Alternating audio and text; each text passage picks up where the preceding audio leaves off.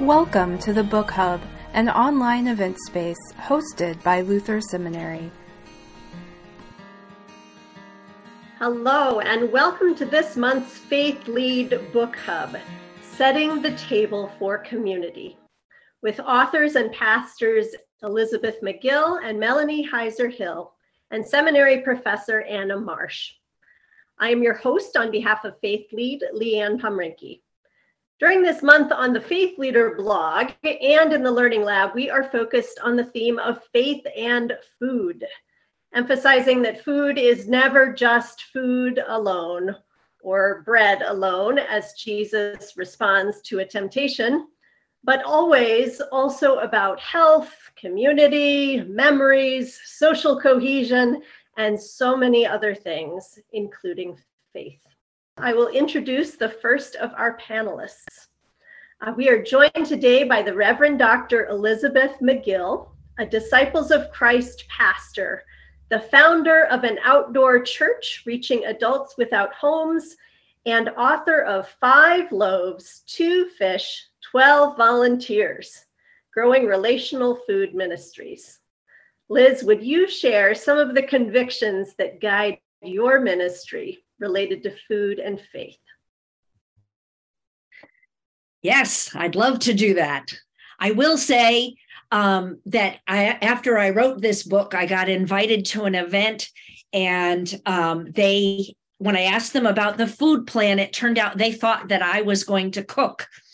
They thought that what I knew about meal, meal programs and food pantries was about cooking. I do not cook at home. My husband does all the cooking. Uh, I got into this question not about um, food, but about how we get food to people and how we use food to create relationships. Um, and the most important thing that I want people to go away with is that the way we create belonging, the way we create church, is to invite people to join in the work uh, that we do.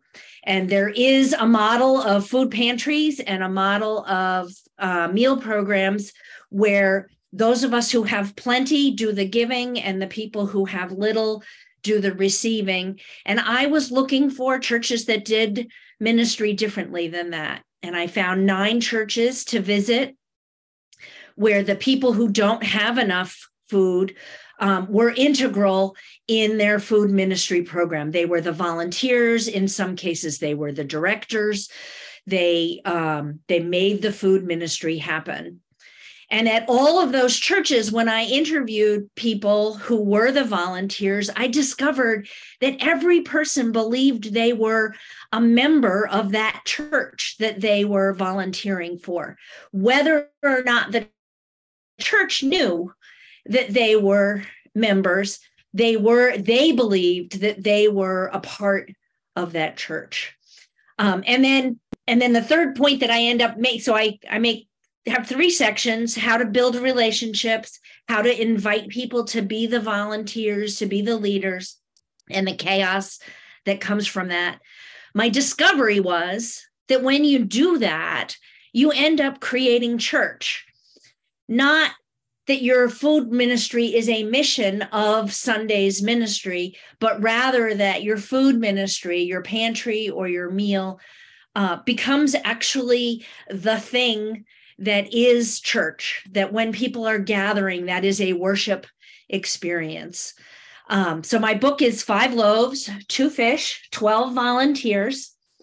Um, this was uh, the title came from someone who was in a writing class with me this idea of 12 jesus did not feed the 5000 by himself. He had 12 hungry people help him to be the distributors um, of food.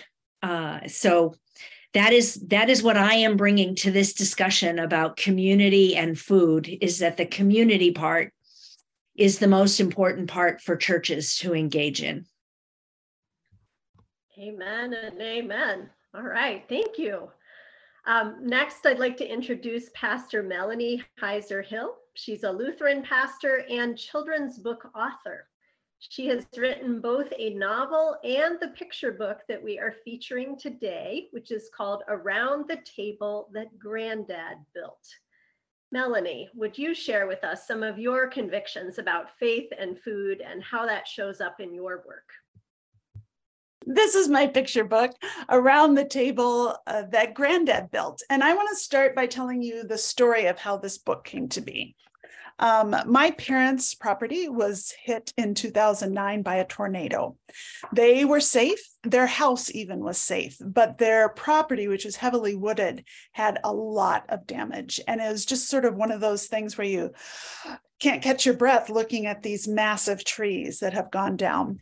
My parents decided they wanted to take um, some of that uh, destruction and make something beautiful of it.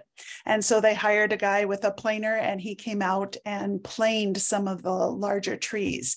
And my dad built a table that is 23 feet long of rough hewn wood that sits as a table out in their backyard um, by their brick oven, pizza oven. Um, he made benches out of the cherry tree that was a little bit narrower. Um, and this table is gorgeous. If you look at my website, you can see you can see the table. Um, it's just really beautiful. And now that we are 15, 16 people in our family, when we all are together, there's plenty of room at this table. So that was sort of percolating in my mind when I wrote this book. The grandchildren call my my dad granddad, um, and they call my mom Gran.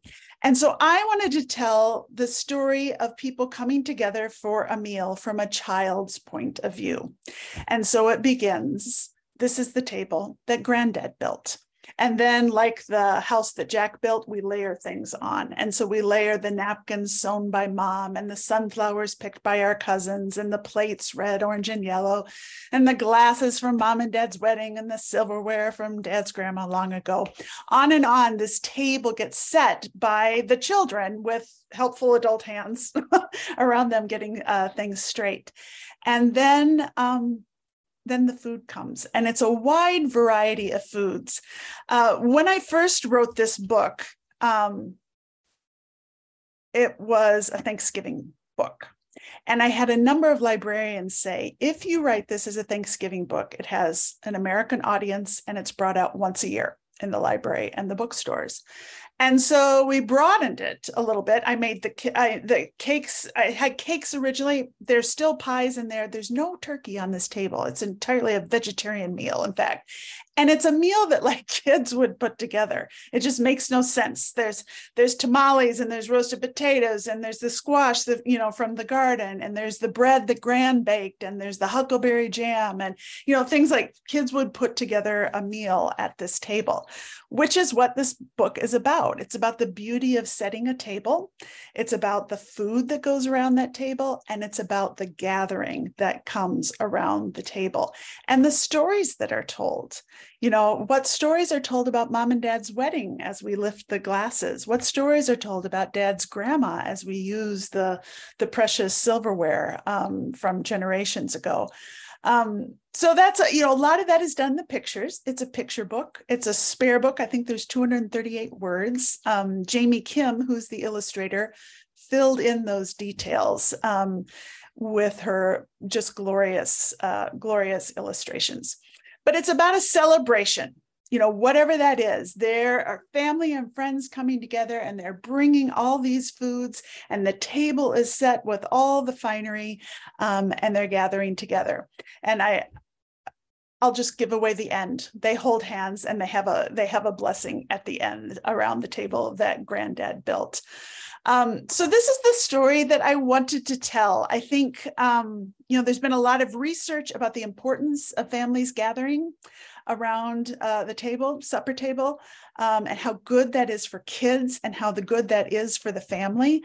Um, and I just sort of wanted to look at it from a kid's point of view um, and and show the specialness of what that is. All that hard work that the grandparents do, that the parents do to get a meal on the table, and the kids patiently folding the napkins um, and setting it all up so that all their friends and family um, can gather. Um, so I guess I would say what I what I think about in terms of a table, whether it be the altar table at church or whether it be the kitchen table at home, is what what is the beauty that is brought together around the table? How are we nourished by that beauty, by that community, and by the food um, that is there? So I feel like we could tweet that. What is the beauty that is there around the table? Indeed. Well, we already have some themes emerging here, and I think we're probably going to build on them.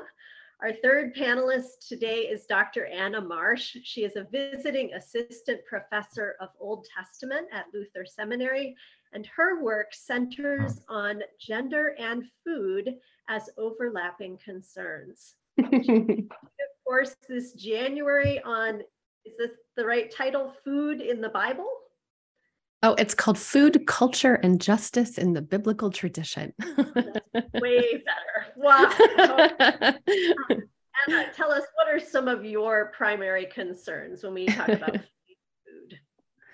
Great. So I'm so happy to be there, to be here. Thank you for having me. So, yeah, I wrote my dissertation on um, as Leanne said, I wrote my dissertation on food and gender in the Hebrew Bible. And then um, I teach this course here at Luther on food in the biblical tradition. But my interest in this, it has become like a really broad topic. But my interest in this began with a very simple question, which is like, have y'all ever noticed how much food shows up in the Bible? um, so, by one estimate, um, on every three pages of the Hebrew Bible or the Old Testament, people eat or drink four times. So just like just like it is for us, food in the ancient world was really central to identity and family life and gender roles and cultural heritage and then artistic expression as well. And so it shows up in biblical stories, which is interesting in and of itself, but then it also raises a whole host of theological questions. So, what does this enormous emphasis on food say about human beings and human beings in relationship with God and, and one another? And so, from there, then I think we can start to think about how a just relationship with food can become one of the ways that we respond to all of God's gracious gifts.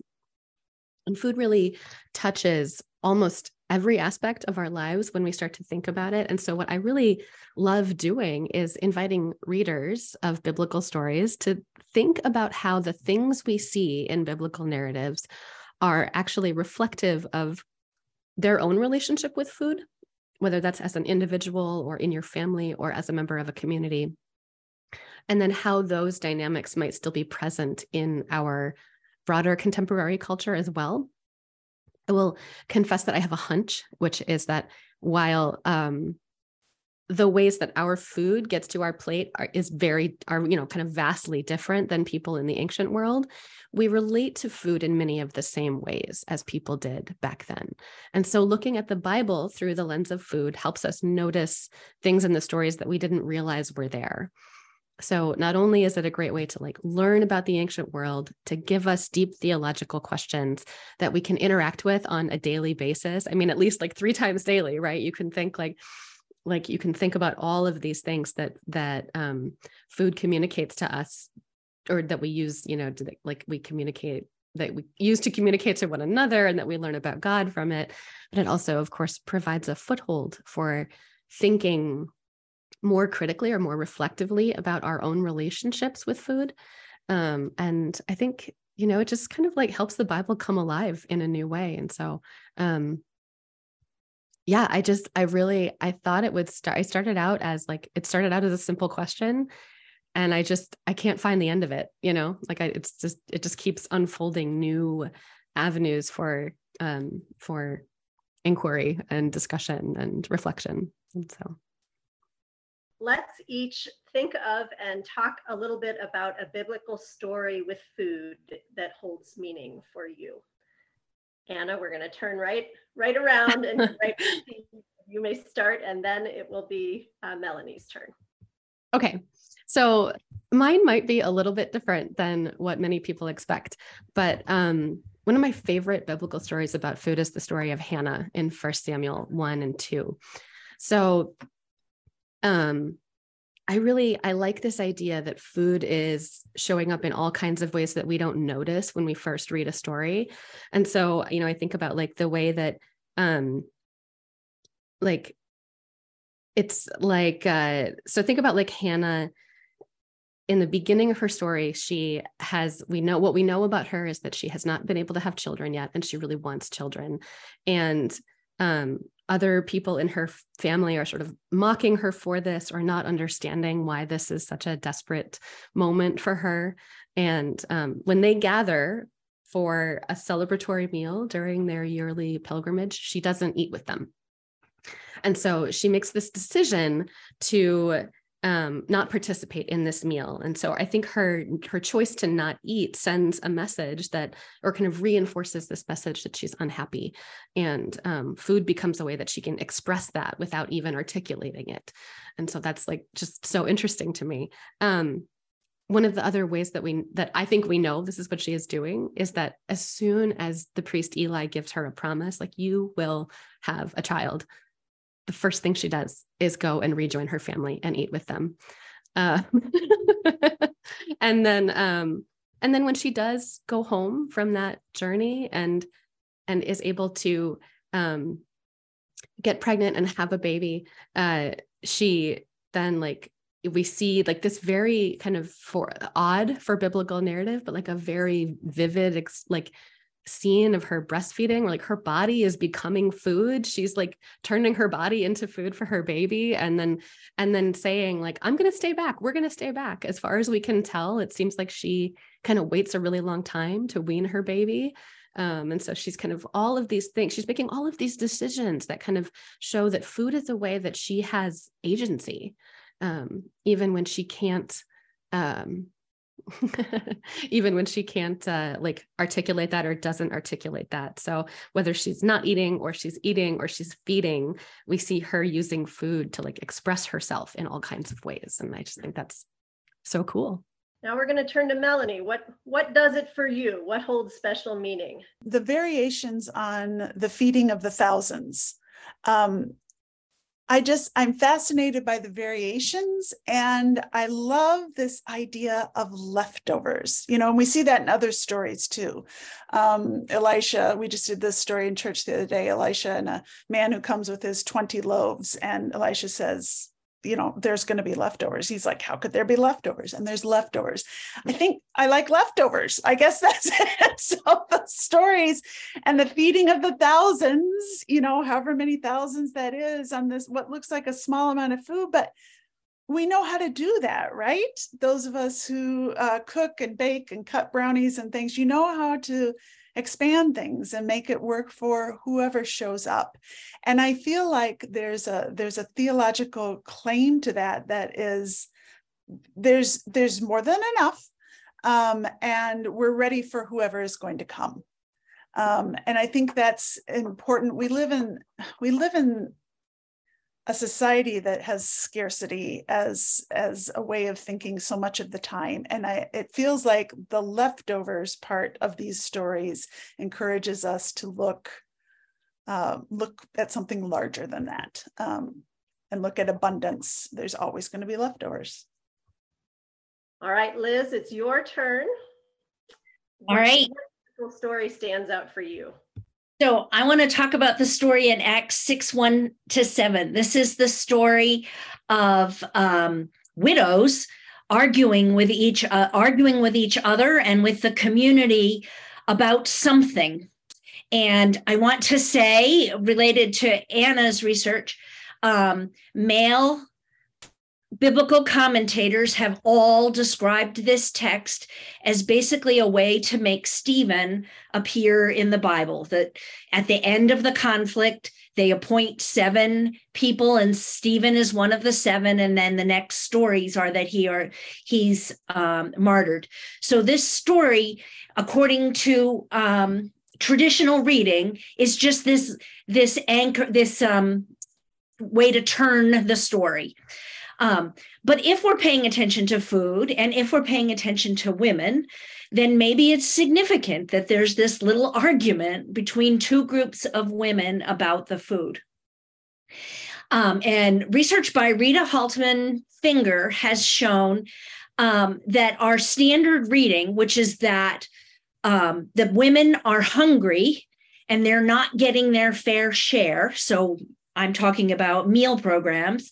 Here's the first meal program. And people are afraid, are, are reading this story with a 20th century eyes, which is that not everybody's getting their fair share when they go through the line at the buffet. Um, but what Finger has shown is number one, the whole idea of a table you go to to get um, food when you're poor does not exist yet at this time. And she also suggests that in Acts 2 and Acts 4, where the disciples say that they're sharing everything in common, that there isn't an example of wealthy people giving to poor people because nobody who's in the community is wealthy anymore. They've given all everything they have to the community. The other stereotype we have is that widows are poor, even though we know that most of Jesus' ministry was funded by wealthy widows. Um, so if you get rid of the way we're used to reading this story, you can see that it is quite possible that what the widows were complaining about is whose turn it was to serve dinner. Uh, and I would say that this fits with Melanie's book that the way you get kids involved in a meal is you give them a turn to do some of the work. Everybody gets a job to do. Um, and uh, interestingly, people, non US um, readers of this text have all interpreted it to be about cultural difference. There are the Hellenistic widows and the, um, I forgot the other term, of the widows from the Holy Lands. Um, so that, that there's cultural conflict and that the answer to the cultural conflict is to let the people who are the less powerful the less in charge be in charge of their own um, of their own way of of being involved in the meal. And then Elisabeth Schüssler Fiorenza goes so far as to say that what they're arguing about is their turn to serve the eucharist um, are they getting a turn to be at the table, not just a table? Um, which you might remember, but in the first century, there wasn't the table and a table.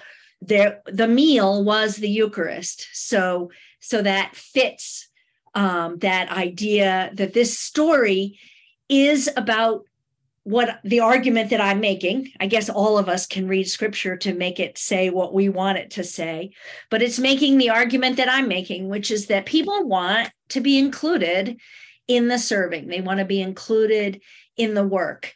Um, and so I love this story um, about um, about sharing food, but also about sharing the work to set the table to set grandfather's table. That reminds me of a sermon um, that I once heard Barbara Lundblad preach.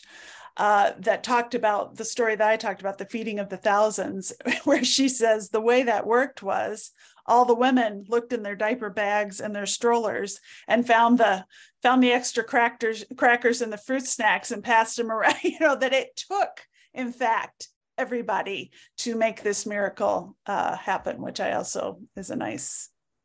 Uh, I love that. I I keep saying in places that I think we will have missed something out of the COVID time if we don't make the link between the altar table and the kitchen table. Um, you know, for those months when we were worshiping online and whatnot, I was encouraging families to make make their kitchen table their altar um, and make that link explicitly for the kids because I think we've we've lost that um, having those having those be the same things. Okay, well, let's move on to another question. Um, feeding people has been part of the Christian community since its beginning. You have all said that.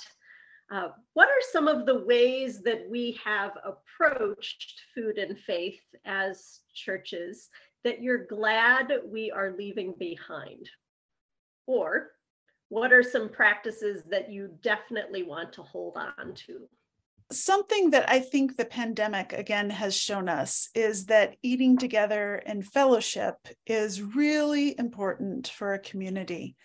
Um, and so I hope, you know, as we can safely um, negotiate all the things we need to negotiate these days, I hope that that coming together for potlucks um, and things like that remains a part of how we are church.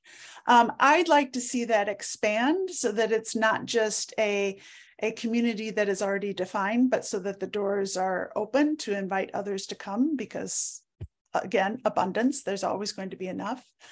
Um, but I, I've been, I guess, a little surprised, even though I'm a person who loves setting a table um, and eating with people, how how much we've lost not being able to do that the last couple of years, and the joy that is found in that coming back. Um, so I think that would be that's an important thing to think about as we go forward. How can we how can we gather around a table um, and enjoy ourselves. Yeah. So Melanie's words make me want to throw out what the little thing I've written here and tell you about Saint um, St. Paul's Cathedral in Boston. When COVID hit, they were having a lunch program um, every Monday that fed 100 people. And when COVID hit, the law was first that you could only have 50 people in a room and then later became as low as 25 people in a room. This was already a program that was um, all the food distribution was run by people who did not have homes. They are the leadership team. They do all of the distributing. Indoor church churches that have buildings are the ones that cook the meal. So when COVID came, the the indoor churches brought uh, food, but they didn't stay. They used to stay uh, but St. Paul's Cathedral did an amazing thing that I don't know that every church would be willing to do. They had just renovated uh, very expensively their sanctuary, took out the pews so it had seats, um, and just a gorgeous um, labyrinth on the floor. And they opened their fellowship hall their downstairs where the meal was and their sanctuary so that there could be three rooms with about 30 people each in them to continue to offer the meal that they were offering. And many food programs during COVID simply shut down. They were run by older people who could not take the risk to be in contact. So the St. Uh, Paul's meal program went from Monday lunch to Monday, Tuesday, Wednesday. Uh, I think they went Monday to Thursday, and then another program picked up that was doing one day, went to Friday, Saturday, Sunday. Um, and they offered uh, breakfast, which they bought from restaurants that were at risk of going out of business. So they bought breakfast and then provided lunch. They did vaguely follow the rules of the state, which is that you could only have 25 people in a room, but they decided the volunteers don't count. So it was 25 people plus the volunteers, and the volunteers were people who also needed to eat. So they they took their faith story that says that feeding people is important. They took their practice of saying that um, everyone is a volunteer um, and they took um, the idea that it is okay to take risks um, when what is needed is food. And they managed to keep their food ministry going um, throughout the pandemic. And they ended up being the only only these two food programs were the major places for people to go to get food. So I feel like that was taking our faith story and adapting to how important it is to be able to gather in community during COVID. And I agree with Melanie very much about this kitchen table uh, altar co- connection. I think food is just so, uh, not food. I think gathering around a table is about more than the food. I mean, mm-hmm. uh, obviously but i think that's one of the things we've learned during the pandemic is as we've not been able to gather around for coffee and donut holes after church um, obviously it wasn't about the coffee and the donut holes you know? Um, so same same thing. It wasn't just about feeding people who were literally physically hungry. It's about the community coming together. I loved the examples that you both raised. I think um, i think i want to call our attention to uh, one ancient practice and then one kind of more contemporary idea. So, ancient practice to re- be reminded of is the practice of gleaning, um, which is a, a you know agriculture is kind of this whole community effort especially when you're in like a subsistence level economy as they were in the ancient world but i know this you know this biblical law which shows up in leviticus twice and in deuteronomy once um, demonstrates an awareness that like some people are left out of the social structures right? And some people's needs are not provided for by the way that um, society is structured and the way that people's food gets to their plates. And so it falls to all of us to recognize that to recognize who is left out and what we can do to um, provide for them and this has of course been a guiding ethos of like lots and lots of christian communities and jewish communities throughout all of throughout many millennia. Um, and i think it's still a contemporary practice in a lot of places. Like i know that in um, that my sister and my sister-in-law and brother-in-law live in Los Angeles and they have a little app on their phone where people can say like you can come glean from my fruit trees. And like you can just so she can take her kids on a walk and they can say like oh this this tree like we can take from this tree, you know, or something like so. It's just like it's really it's like a way for everybody to say like, yep, we have more than we need, and we're willing to share. Um, so that's you know lovely. Um, and then just a contemporary idea that I really like, and just thinking about uh, like the practice of Christian communities and like thinking about food as a as a gift from God. I um, there's this book that I I should oh no I do have it right here. Um, this book by Norman Wirzba, Food and Faith, um, which I guess actually is kind of the title of this whole series, but um, it's just a wonderful book. And he does really like serious, good, careful, thorough theological reflection on this question of food. Um, I want to share two things that he raises that have just like, like really simple things that just totally, I think, are very helpful little kernels for us as like Christians thinking about food moving forward. And one is thinking about hosting. He says that, you know, since the microbial revolution, like we have come to realize that our that we are always already hosts to billions of other living organisms. like our bodies are hosts to billions of people. So it's like in our, it's in the way we are built to host people right? Like god made our bodies in such a way that we um that we are that that's fundamental to who we are which is just such a nice thing. And so you might as well just like be a good host you know because you're already a host anyway. Um so there's that. But then and I, I think that's a nice way of modeling like you know how you take your values and you put those in conversation with like like an ever growing knowledge of how the world works right? So um but the other thing that he says that's so lovely is just like very simple. He says, like, food is God's love made nutritious and delicious. So, like, because and then because of this, like, we can respond to it in all kinds of ways that we can just like live our lives as eating bodies, you know, in all kinds of ways that are theologically informed. So we can be you know we treat food as a gift and grow it responsibly and share it with others. And all of those things kind of come out of this idea that food is is an expression of god's love.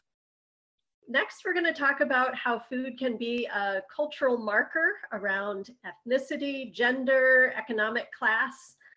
So i invite each of you to talk about how some faith and food practices either set the table for inclusion or exclusion in biblical times or today?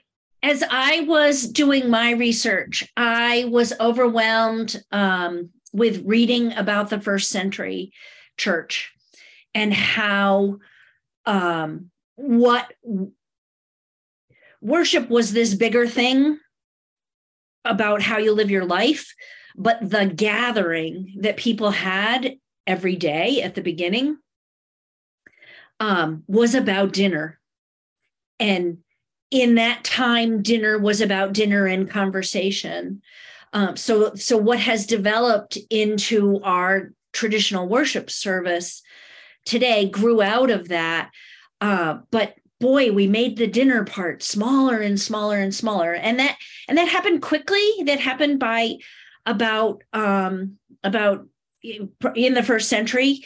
Um, the groups got big enough that they couldn't gather and have a full meal. And um, actually, at the beginning, you came and got a hunk of bread that you ha- they actually have bags that people used to carry their bread that they picked up at church um, to carry with them during the day to have food to eat during the day since most people most of what they ate was just bread um, and then eventually of course to this thing where we have a little chunk of carefully cut white bread and uh, in a nicely shaped nicely shaped cube but the other thing that stands out about that in the first century is how different the people were who were eating together, primarily economically.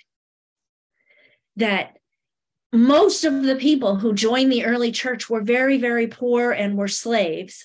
But some of the people who joined were very, very rich and gave their money so that the church could be a place where very poor people and very rich people ate together. And one of the movements that I love that is happening in the church today is dinner church. Um, I love that image. I love the connection of the table to the food. Um, but I hope that we can figure out how to do that in a way that is not middle class people getting together with other middle class people. And that's the limit to what we're doing. If we could figure out how dinner church could be in the places where there isn't as much food, and yet everyone is invited to bring food and everyone is invited to help make the food. Um, so, one of the churches that I visited in Philadelphia has 12 women are invited from the local shelter, and then three or four people from the church get together once a month and they cook the meal together, they eat together and have conversation. And then at the end of the meal, they plan the next meal. Um, so, this idea that we're having church together at a dinner table, but that the people who are there at the table are crossing cultural lines and um, economic lines. If we could figure out how to do that, church would really be something radically different than what happens at our family dinner table. Um, I loved, um, I think Melanie said, eating together as rejoining family. Um, imagine one of the primary causes of homelessness is disconnection from other people is dis- disconnection from their own families, from the community. What if we were creating meals that created a new family, a fictive family? What what if we really were the family of God and had poor people and wealthy people and middle class people eating together? Um, in addition to that image of plenty, that image of eating together to me creates the kingdom of God. And um, I now can't remember if I'm still connected to the question you asked, Leanne, but that that is what has grown out of all of what we've said. Um, what, including what Anna said, what is a just relationship to food?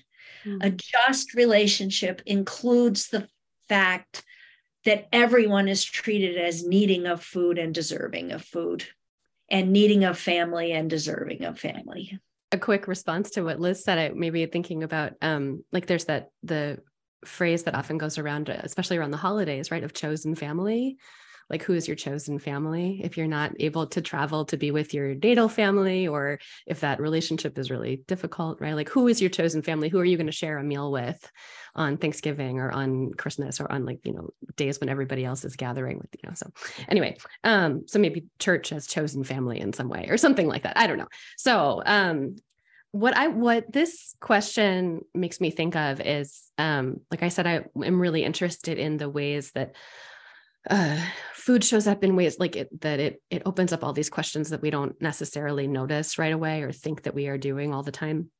So I really kind of fixated on this idea of like the markers of gender and class and economy and things like that. And so um I wanted to just kind of start by talking about the ways that our lives are actually marked by food in these ways. And then maybe if I have time, I'll go, I'll say a little bit more about inclusion and exclusion so when I lead workshops on food in the Bible or when I teach classes on this, I usually begin by presenting people with these kind of broad categories, and gender and class are two of them. So, um, and then we kind of explore questions that get us into thinking about how food shapes our lives in these areas. So, for class, it might include, I mean, this is just a sample, but it might include questions of food scarcity and food safety. It might include questions of food dollars and fair pay and access for people who grow your food. Um, how political and climate changes in other countries affect our food system here in the US or how that ripples through our food system um, thinking about food relief and is it dignified and is it sustainable and is it local and global, right? I mean, um, and then with gender, like this is my favorite stuff to talk about. so, um, so like how is food marked by, or how is our food marked by considerations of gender? It's like the questions that come to mind for this are like, who procures your food? Who prepares and serves it? Who's responsible for feeding a family? Where do different genders have control or power, or where do they get credit for their work with food? Um, who eats first, best, and most? Who suffers most when there's a famine? Who refuses or restricts food and why? What are messages that people of different genders are taught about food as they grow? Um, and how is food related to body image? How is food related to sexuality? Like there's all kinds of stuff that we can talk about here with gender right? So like that's just a starting point. And i again i see some of these dynamics in biblical narratives as well. Um, not all of them. We in general i think we see very little concern for body image and food in the bible. Um, maybe a luxury for those of us who you know our media is saturated with that kind of stuff because maybe we don't have to think about as often about you know where our next meal is coming from. It's usually more a problem of too much food um, or the wrong kind of food or not act, like not having access to healthy food or something like that. There's all kinds of things that go into this. Um, to say nothing of the fact that our we are learning so much about how bodies and metabolisms work. But a lot of these dynamics are present in biblical stories. So people are on the move all the time in the Bible because of famine, right? Joseph's story about rising to power in Egypt is about food management, like shrewd food management. Um, and then uh, the Bible has, I think, there's just like, like the Bible has a kind of a fraught relationship with monarchy. One of the things that it says about the rise of the monarchy is that um, the monarchy is going to extract goods and services, including food, from people for its own benefit. And so, like, that's just an interesting thing. And then also, like, but we also see food being a site of power and influence on a much smaller level at a household level. So, like, um, think about the story of Rebecca and Jacob and Esau. Someone mentioned the first, like, there's in Genesis 25, we see we saw Esau and Jacob kind of negotiating their birthright over a bowl of stew, right? Over this this like pottage. Um, and then in two chapters later, we see Rebecca getting involved and saying, like, she's kind of going to manipulate the situation to make sure that Jacob gets the blessing. And she says, like, the whole ruse like centers on food. She says, like, I'm going to make it just the way he likes it. I know how he likes it. And it's just like there's all of these like interesting things about gender that come in there. So I don't know. Um I can stop there. I could talk more about this. Maybe we should let Melanie go, but I could also come up, come back around and talk about inclusion and exclusion a little bit. But let's let's hear from Melanie. well, I think uh, we can go back to you, Anna, soon because I think what I have to say is just very simple. I think sometimes we forget to invite everybody Um, and if we're going to use the example of kids, I mean, I wrote a book where the kids have been invited to set the table and to stir the rice pudding and to bring in the plate of squash that took over the garden.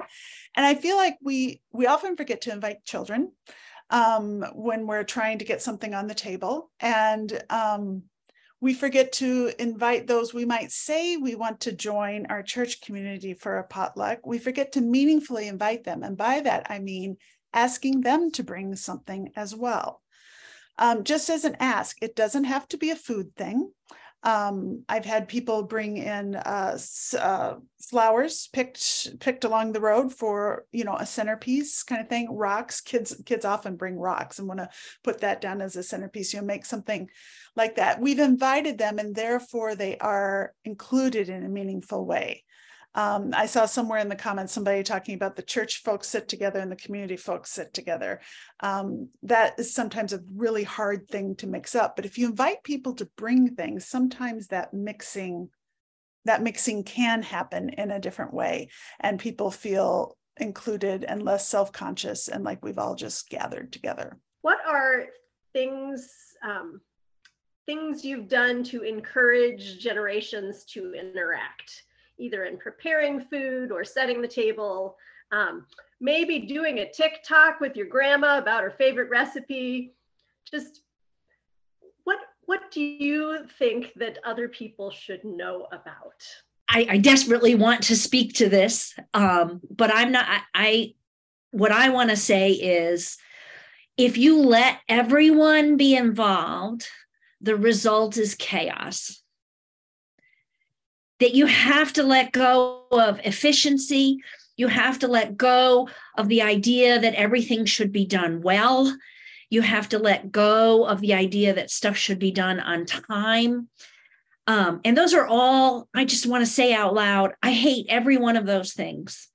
Uh, that that's like like when Melanie said the kids bring rocks, I'm like, oh no, now somebody's going to be worried that the rocks aren't clean. Um, but that gives you another task for some volunteer to do. Would you please take these rocks and wash them? Um, that that my learning was that chaos uh, create chaos is where God acts. When we think of the beginning of creation and God looks out over the chaos and creates the world, I try to remember that in our meals is that the more chaos we have, the more potential there is for God to do the guiding instead of me, who thinks that things need to be on time, efficient, and the fork in the right position around the plate. Um, kids are not going to follow all those rules, and people who are coming off the streets are not going to follow all of those rules, and and that's okay. Right on. Okay, um, Melanie, your turn, probably in about one or two minutes. Well, I, I will just uphold a thing that I did uh, with some middle schoolers this last week and which works well for a Thanksgiving table. And that is I put down a strip of uh, you know, long paper on a roll, butcher block paper kind of thing down the table. And we did a sort of modified version of praying in color. You may know that book. It's doodling and praying. And I gave them markers and crayons and um, we put in the middle, God, we thank you. And then I told them that we wanted all of our prayers as we doodled to link back to that one large thing in the middle, which they heard as all of their prayers that they're doodling here and there around the table needs to link to all the other things too. And so we had all of these interesting uh, vines being drawn across the table to somebody else who was praying for their grandma. And that grandma had a vine that was coming over to mashed potatoes. We're grateful for mashed potatoes. And it was this, it was just this wonderful um, table runner that was created of sort of how how we are all linked um, around food and prayer. It was it was it was actually an all saints activity um, that we were doing but it sort of went into other things. Um, and it, it was really fun to do. I recommend it for your thanksgiving table. It's a fun fun act. All ages can do it. Perfect Anna, we will end with you. Um, okay. Some way do you encourage interaction between generations or see that in the Bible? Well, so I think um I mean, certainly one thing that I do with my students is often start out this class by asking people to share a food memory. So, um, and then to kind of reflect on that. And that's one way of kind of getting into this idea of like uh, all of the things that food kind of touches in your subconscious that you're not necessarily aware of. It makes you think of like, oh, people I love, or this food that I, you know, it was like it's a memory about a dish that my mom used to make or that my grandmother made, and then like, you know, or it can be about how like I have a fraught relationship with food, and this is why, and it gets people talking about food in really interesting ways. And so that's um that's usually been really helpful. Um i also i mean like i just i think it's like like um like there's a reason that church cookbooks end up in like in like the seminary archives right? Like because like they like these are historical documents. There's so much information that is carried in these church cookbooks. You know like the choices that you make about what recipe you're going to pick to put in the church cookbook. And the same for same for like a soup supper and any way that we that we come together and share something that is special to us with other people like just or even giving people a chance to tell a story about the recipe before the meal is served is so cool.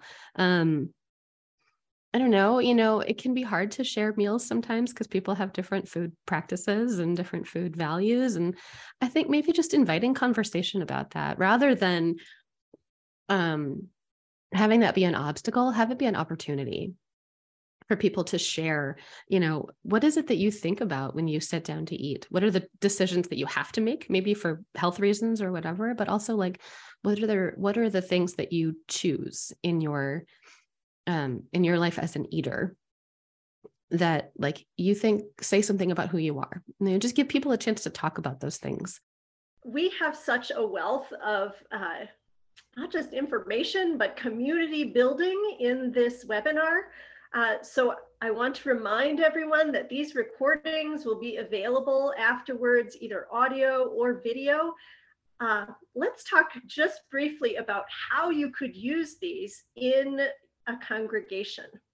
Uh, you could get together the volunteers for whatever food ministries or the people most likely found in the kitchen or children and their parents and grandparents and talk about food together. Do some of the practices um, that they have brought up here.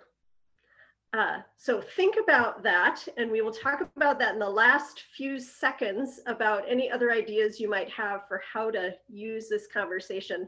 I have found that people who run meals and pantries are excited to talk to other, uh, to hear other ways um, yeah their program. So I think that it would be helpful for them.